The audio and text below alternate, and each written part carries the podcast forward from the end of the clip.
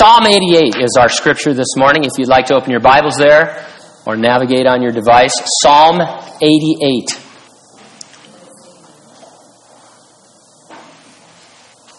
The topic, the psalmist describes his suffering as being in total darkness.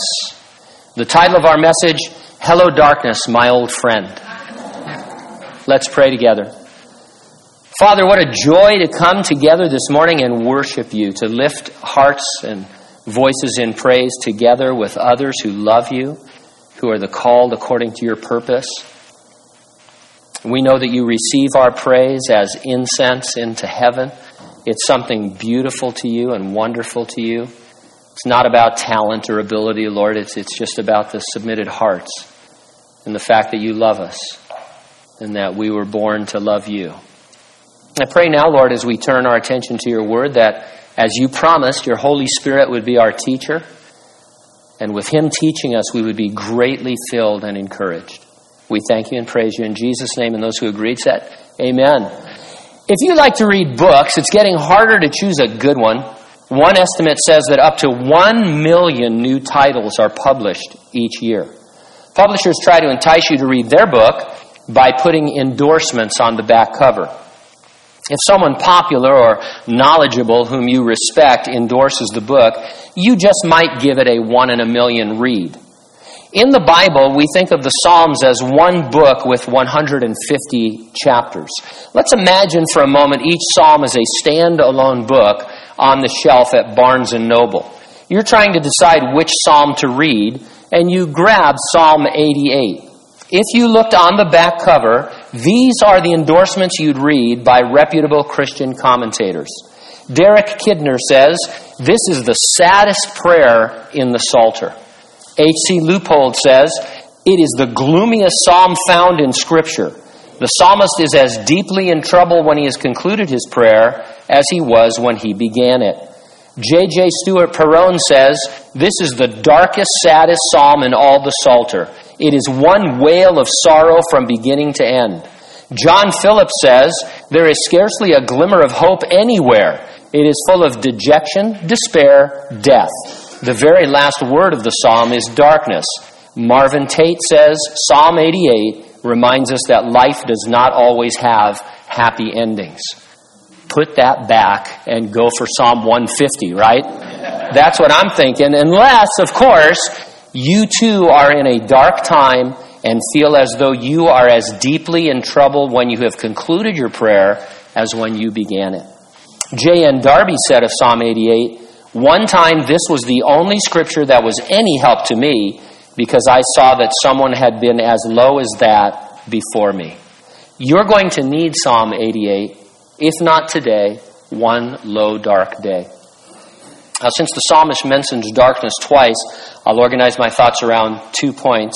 Number one, look through the dark to your salvation. And number two, live with the dark in your supplication. Let's take a look in verse one at our salvation. You know that David didn't write all the Psalms in the book of Psalms. He wrote about seventy-five of them. Other authors include Asaph, who wrote twelve. The sons of Korah wrote eleven. Solomon wrote two of the Psalms. Moses wrote one. Heman the Ezrahite wrote one. forty-seven of the Psalms are anonymous. And then there's Psalm eighty-eight. Who is the psalmist we find in so much sorrow? Well, in verse one it says, it's a song, a psalm of the sons of Korah, to the chief musician, set to Mahalath Lianath, a contemplation of Heman the Ezrahite. O Lord God of my salvation, I have cried out day and night before you. Heman the Ezrahite, a descendant of Korah, is the most famous Bible character you've never heard of. Here's a synopsis of his life from one resource, uh, resource I consulted, looking at all that's said about him in Scripture. Heman was from the family of Korah. He was the grandson of Samuel, the final judge of Israel, who anointed King Saul and King David. Heman's family was well known. It's mentioned in First Chronicles twenty-five. His musical family of fourteen sons and three daughters were prominent during the reign of King David.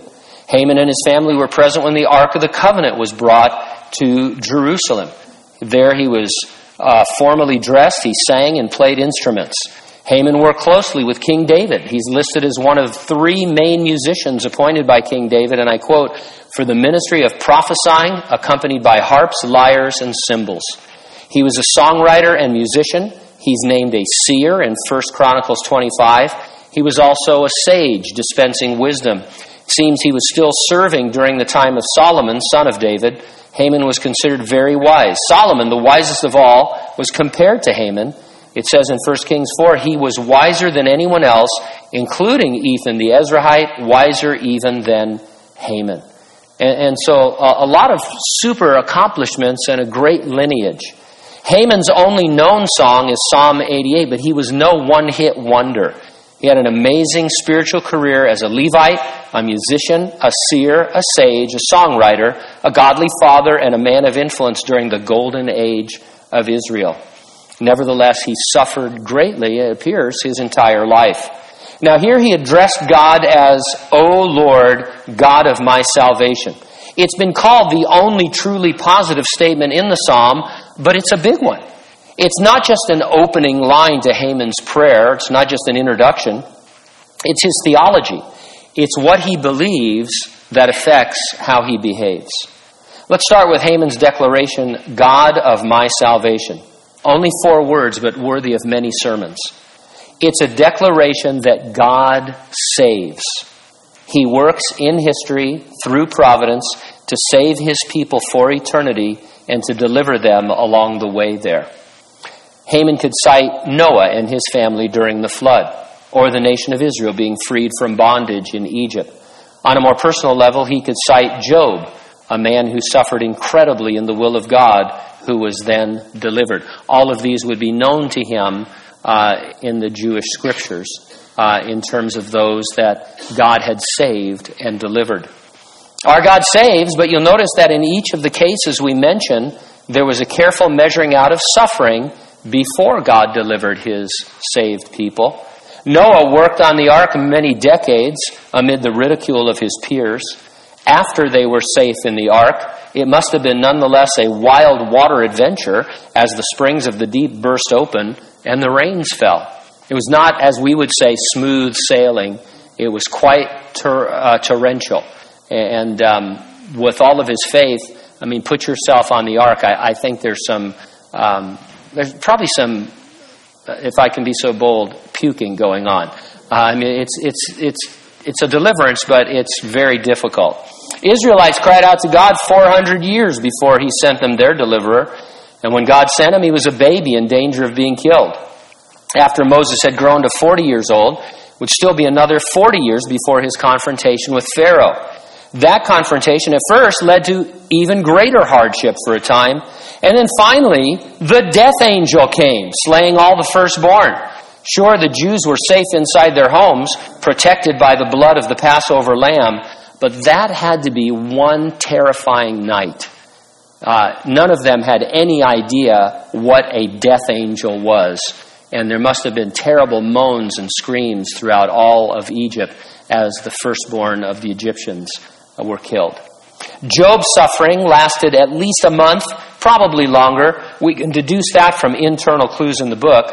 It undoubtedly seemed like an eternity to Job as he sat in the ash heap scraping himself. Heman knew God as the one who saves. He might deliver in a month, he might deliver over decades, or over centuries. But since it is his nature to save, he can't not deliver you.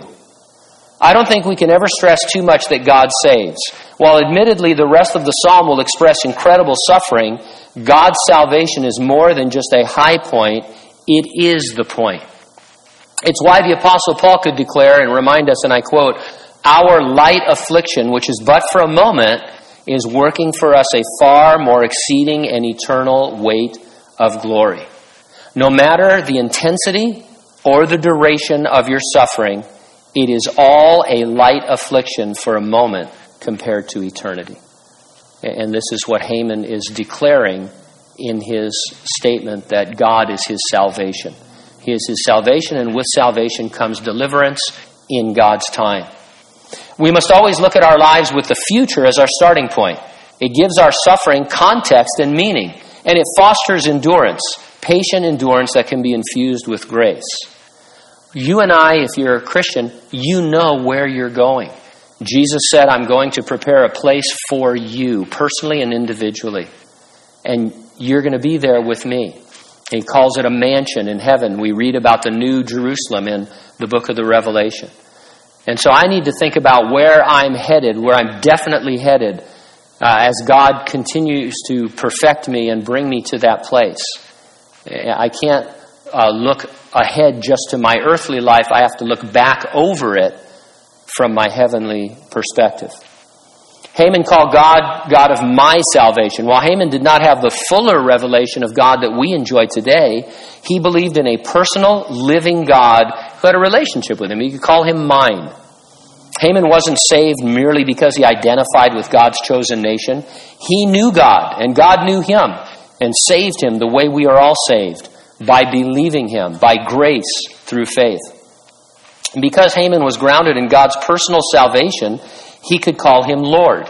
It's a word of trusting submission.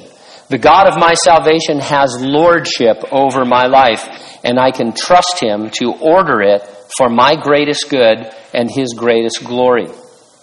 We all know that God sees farther than I down the path I'm on into my future. He knows what is needful for me and what is necessary for me spiritually.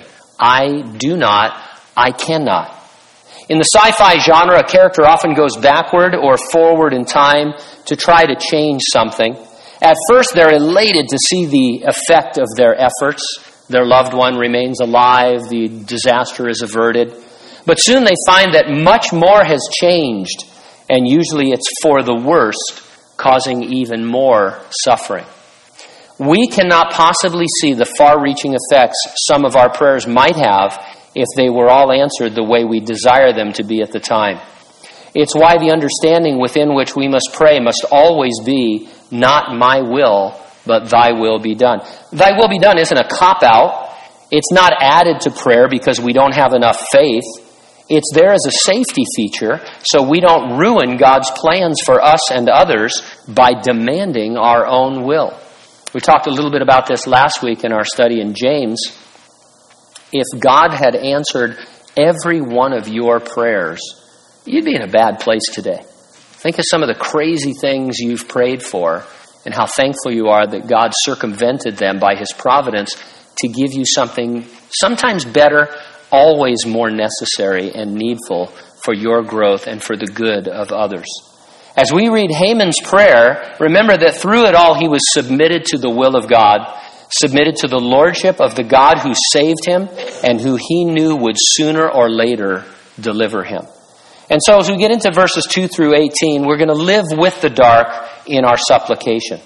I got to wondering what kind of adjustments our bodies would make if we suddenly had to live in near total darkness.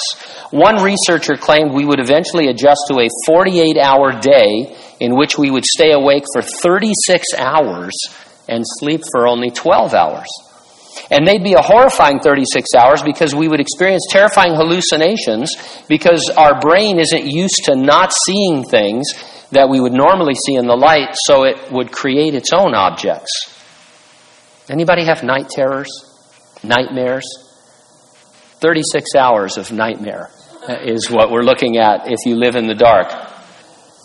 Nyctalopia is the proper name for night blindness, even though I mispronounced it. It's a condition making it difficult or impossible to see in relatively low light. It's described as, and I quote, insufficient adaptation to darkness. Now, we're all going to experience darkness at times, and by that, you know, I mean spiritual darkness, as we find ourselves in some severe trial. We don't want to have insufficient adaptation to that darkness. Psalm eighty-eight is great eye salve to prevent night blindness. Without it, you're just going to hallucinate terrible thoughts about God and about yourself as your mind fills up the darkness with images of things that are not there. And so as verse one ended, we read, I have cried out day and night before you. It's what we might call, uh, what, what we might call applied theology. Because God is my salvation, I can see through the dark by praying to him. As we read the rest of the psalm, keep that in mind as Heman prays. He says in verse two, "Let my prayer come before you, incline your ear to my cry." One commentator I read described the character of his upcoming prayer this way. He said, "It seems that the psalmist here ransacks the vocabulary of gloom and bitterness to describe his hopeless plight. His is definitely a terminal case, he feels, as if he were on the critical list in the isolation ward of a hospital for incurables. The only thing left is the morgue, and it is only a matter of time before the sheet will be drawn over his face and he will be carried away." If you think it is somehow wrong or sinful to be this low, remember Heman was no spiritual lightweight. I read you his resume. As Darby said in his quote, there are times it helps us to realize someone else, someone spiritual, was this low. And so it's very interesting the way God has set this up. Once you research who Heman was, you find out he was an incredible, what we would call spiritual dude, singing songs to the Lord, rubbing elbows with David, uh, related to Samuel, Uh, fourteen, seventeen kids, all musicians. He's there when the ark is brought back. He's fantastic. And at the same time, he can utter some of the most pathetic words in the Scripture. To borrow a line from the country song, we have friends in low places, low spiritual places.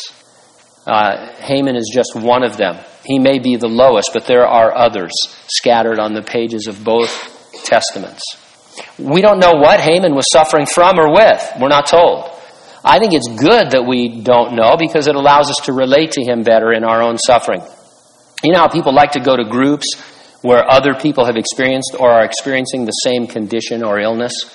Because there's a there's a thought in which if you don't know what I'm going through, you can't feel what I'm feeling and we can't relate.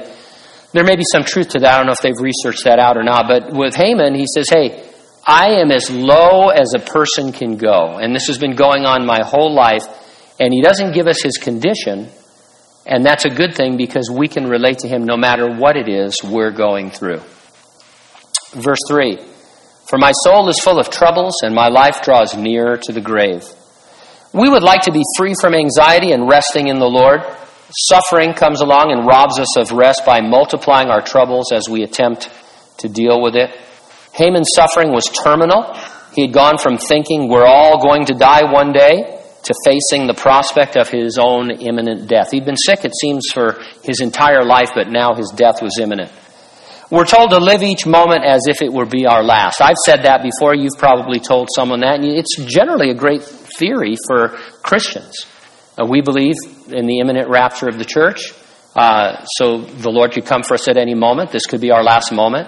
Or we could die and uh, be absent from the body and present with the Lord. And so philosophically, we know this is true. And we tell ourselves, let's live as if this was our last moment. And then somebody gives you a diagnosis that you only have a few moments left. You, you really are going to die. And then you begin to live as if you're going to die. It's a lot of difference between the philosophical understanding you're going to die and the actual understanding that it's going to happen. So while uh, we think we are living each moment to the fullest, uh, a lot of times we're really not. I don't know that that can be overcome. There's just something about knowing that something terminal has hit you that changes your way of thinking, and usually uh, in a good way. Verse four, "I am counted with those who go down to the pit. I am like a man who has no strength, adrift among the dead, like the slain who lie in the grave, whom you remember no more, and who are cut off from your hand." Now, these Old Testament statements about the pit and the grave, they need to be understood in the context of what had been revealed by God to his people. There's no doubting they had a limited knowledge of what happens after death. Even so, I don't think that Heman was acting like he didn't know anything about the afterlife. After all, David was a collaborator and a contemporary of his. And so Heman would have known about the time that David's uh, baby from Bathsheba was sick. David was praying for the child that the Lord would relent of his discipline and let the child live.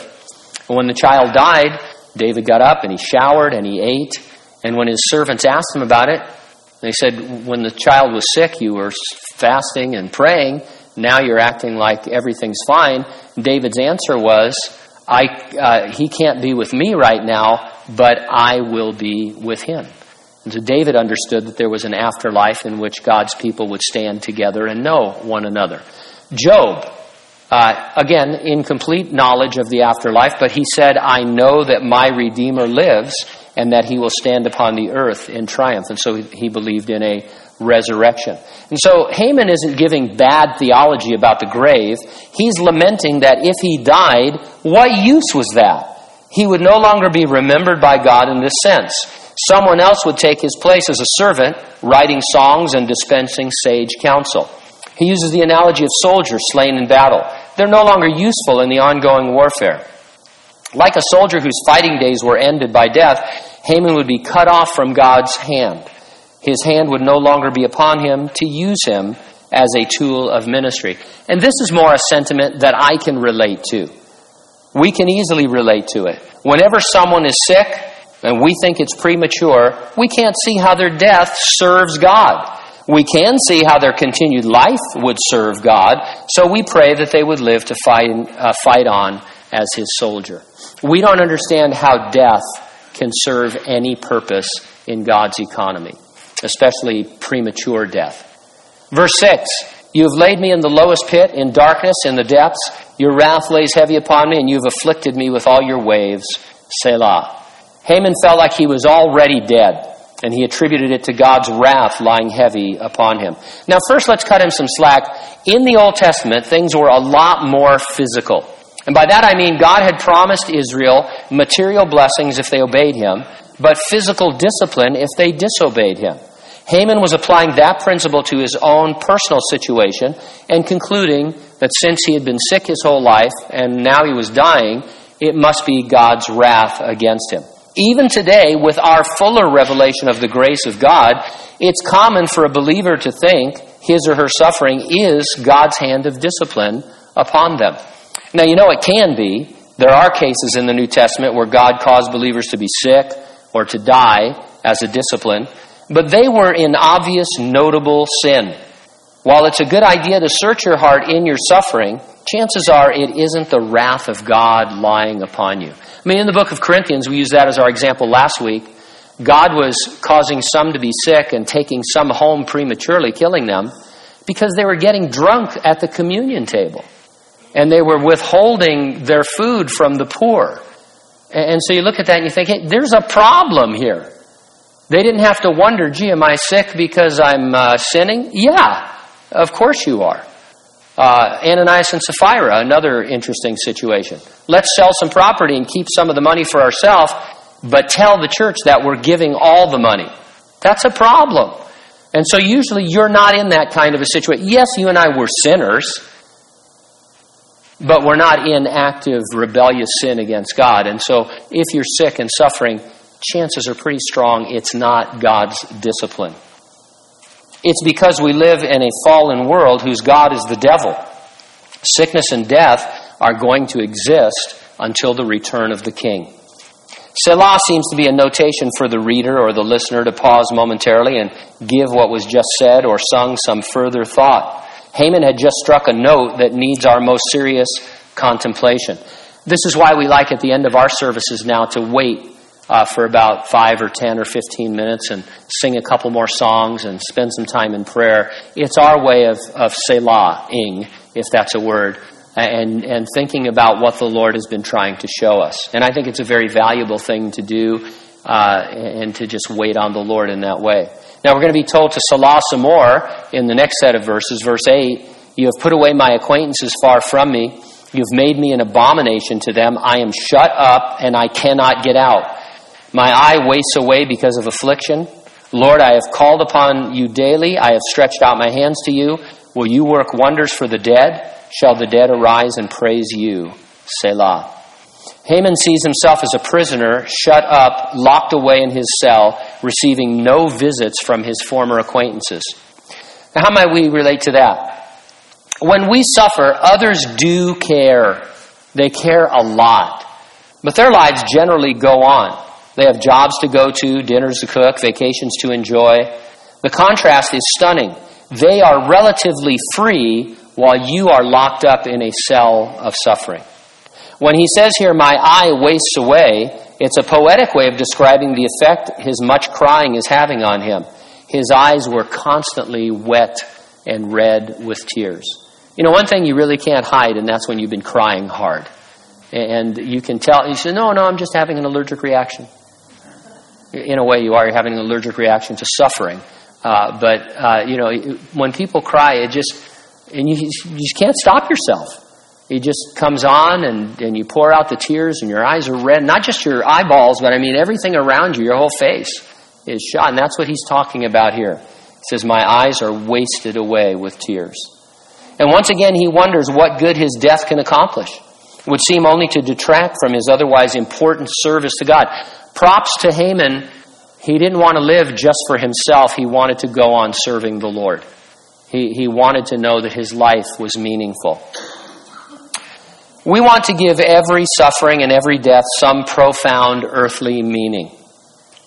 It's just the way we're wired, but it's not always possible to find an earthly meaning. Here's an example, and I hope you won't take this the wrong way. Whenever I use this example, I'm misunderstood, but it's a great example. People die, and because we are in a more mobile, digital, fast society, we can set up things in their honor uh, in a way that wouldn't have happened maybe decades ago. So somebody dies, and in order to figure out why that person died, we establish a fund or a scholarship or something like that. And hey, that's great. It helps people. It furthers their cause. But but it's wrong to think that person died because of this, so that we could establish this. And that somehow makes their death all worthwhile. You know what makes death worthwhile? Psalm one sixteen fifteen tells us, precious in the sight of the Lord is the death of his saints. What makes death worthwhile is that a person is absent from their body and immediately present with the Lord. And it's better than that. We learn from the story of the rich man and Lazarus in the New Testament what happens the moment a believer dies. Lazarus, the uh, not the friend of Jesus, but the poor beggar, dies. And the Bible says angels escorted him to heaven. Angels escorted him. And uh, actually to Hades, but... Uh, that was a temporary wait over until to Abraham's bosom until he would get to heaven. And so on the strength of that, many commentators, most commentators feel that when a Christian dies, you are borne by angels into the presence of God. Have you ever flown first class? One time in my life, I got to fly first class. We were actually on a missions trip with a bunch of kids from Central Valley Christian, and uh, I guess they felt sorry for the two of us that were the leaders of the trip, and... Uh, I did my bent over routine, you know. No, but I don't know why, but they upgraded us to first class, and it was nice. Nice big chair. It's like going to the Tulare Luxury Theater. Have you guys been to Tulare and sat in the Luxury Theater out there? You don't even need to watch the movie, just take a nap. I mean, it's just electric chair, and you're just, you know, up there, and uh, not the electric chair, but an electric chair. I don't want to be mistaken. First class. And, but you're still in an airplane. The food's not really, I mean, you know, the food can't be that good, really. You've got personal service, but to do what? Uh, and, and so Angel Airlines is going to take you to heaven. And then the Bible says, a grand entrance has been supplied for you when you get there. It's going to be great. If angels rejoice when you got saved, how much more when you get home with the homecoming that's prepared for you? That's what makes death meaningful. It's the celebration of it in heaven. Nothing on earth can compare to our going home. So whatever we want to do, that's fine. If you want to establish something, you want to have a fund or a scholarship that helps other people, that's fantastic. I am not against that. I'm going to go on record saying that. Unless it takes away from what's really happening. And that is... the declaration that God is my salvation and he has delivered me once and for all. Verse eleven, shall your loving kindness be declared in the grave, or your faithfulness in the place of destruction? Shall your wonders be known in the dark, and your righteousness in the land of forgetfulness? As a singer-songwriter, Heman extolled God's loving kindness and his faithfulness and his wonders. I think those are some of the themes that would come through in his songs. In death, he'd have no more songs to write to lead worshiping hearts to God. We all want our lives, and especially our service for God, to impact others. And Heman wanted more time in order to serve the Lord. I'm sure he had some songs he was working on and some other ministries that he had his hand in that he was wanting to get done. But to you I have cried out, O Lord, and in the morning my prayer comes before you. Lord, why do you cast off my soul? Why do you hide your face from me? This would be Haman's version of the why question that asks for a final solution to the problem of pain and suffering. Since God can stop our suffering, why doesn't he? It is the number one complaint of non-believers. They see God as either unwilling or as unable to alleviate human suffering. Sad that they cannot see that he is long-suffering towards them, not willing they perish, but that they receive salvation. God suffered for us in our place in the person of Jesus Christ to be the Savior of all men, especially those who believe. And if you've read the Bible, especially the book of the Revelation, you know he has a decisive plan that will end all human suffering forever. But when it's implemented, it will also end the opportunity for lost souls to receive Jesus Christ as their Savior. And the only destination that is left for them will be hell, separated from God for all eternity. And so when a person complains that God won't alleviate suffering, really it's because he is long-suffering, not willing that they perish, but that all would come to repentance. And when you read Revelation, you see God's going to move pretty rapidly in the end times once the uh, tribulation begins. It's a pretty fast seven years. And even then, it's the grace of God's wrath because he's still calling out to people to get saved. His long-suffering will still wait and wait and wait until the last possible moment. It will wait until the end of the thousand years and the final rebellion of souls against God. But one day, all that suffering will end, as God's long-suffering will also end, and we will be in eternity. Verse fifteen, I've been afflicted and ready to die from my youth. I suffer your terrors. I'm distraught. If there's a clue to Haman's affliction in any of this, no one can find it. Whatever it was, it had followed him throughout his entire life. And what this tells us as a footnote is that in some cases you can have a lifetime of suffering in the will of God. And many of you have received diagnoses like this, life-changing diagnosis, where you think, hey, if God doesn't miraculously heal me, this is the rest of my life, however long that's going to be. This is my lot in life. It would seem Heman had made the most of his life despite his affliction, but in his heart, this was his struggle. He didn't say, hey, look at all that I've done as a crippled person or as a leper or whatever it is he was struggling with. He said, man, this hurts. Verse sixteen, your fierce wrath has gone over me. Your terrors have cut me off. They came around me all day long like water. They engulfed me altogether. I see another analogy here. This time it's a shipwreck that every day kept him thinking he was drowning. In the twenty fourteen feature film, Edge of Tomorrow, a soldier fighting aliens, who's played by Tom Cruise, he dies every day, only to relive each day, the day restarting every time he dies. Of course, in the movie, he figures out what to do, gets a little bit further each time until he is victorious in the end. Heman started each day suffering, but there was no physical progress. There was no happy ending for him. He never figured it out. His ship sunk every time, and he felt like he was going to drown. With this, we've arrived at the point in a psalm where the psalmist then gives us his climactic words of hope and strength, where it all turns around for us, and we see what God has shown him. Here's what Heman chose as his climax to all of this in verse eighteen. Loved one and friend you have put far from me, and my acquaintances into darkness. The end. Mic drop. Wow, that's not what I was expecting at all. Where's the encouragement? By the way, the encouragement was back in verse one. Haman's just writing things a little bit differently.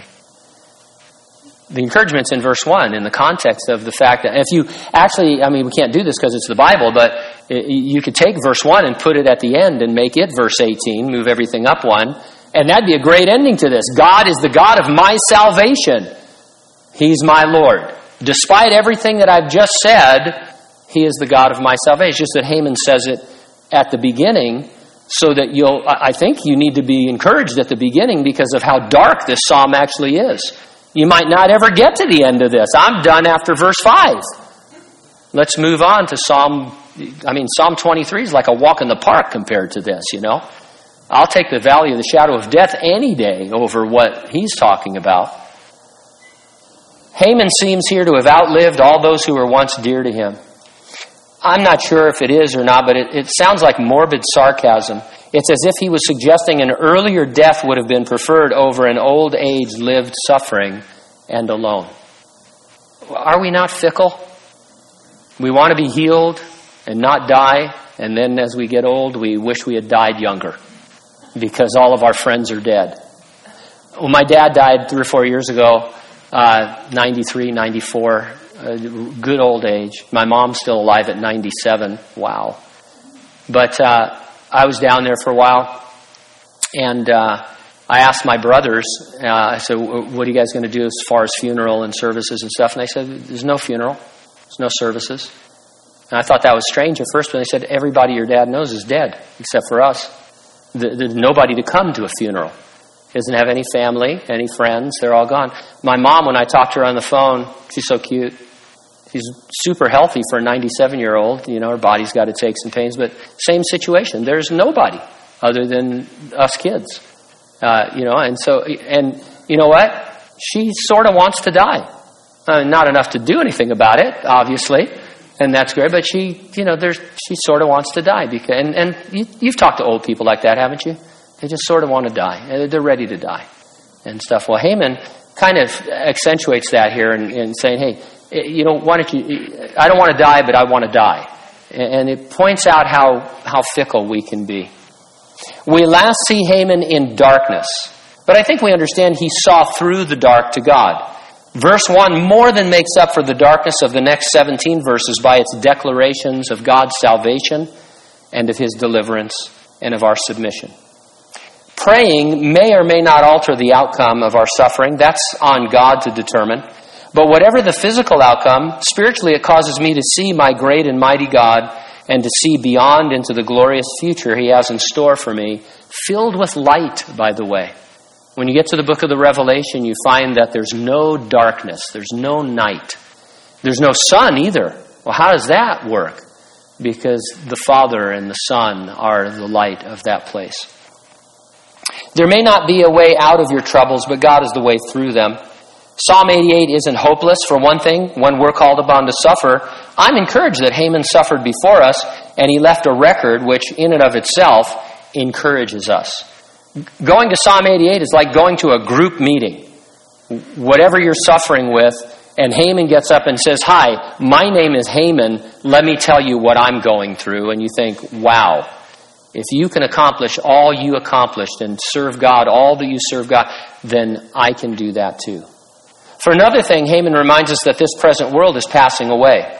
We're looking forward to the city whose builder and maker is God, and to an eternity where there be not so much as a single tear and not even a shadow. Don't succumb to night blindness. See through your darkness in prayer to the God who saves. His deliverance must come. If it isn't in this life, it certainly will be in the next, where angels bear you to him to a grand entrance into heaven, being prepared for you right now. Let's pray.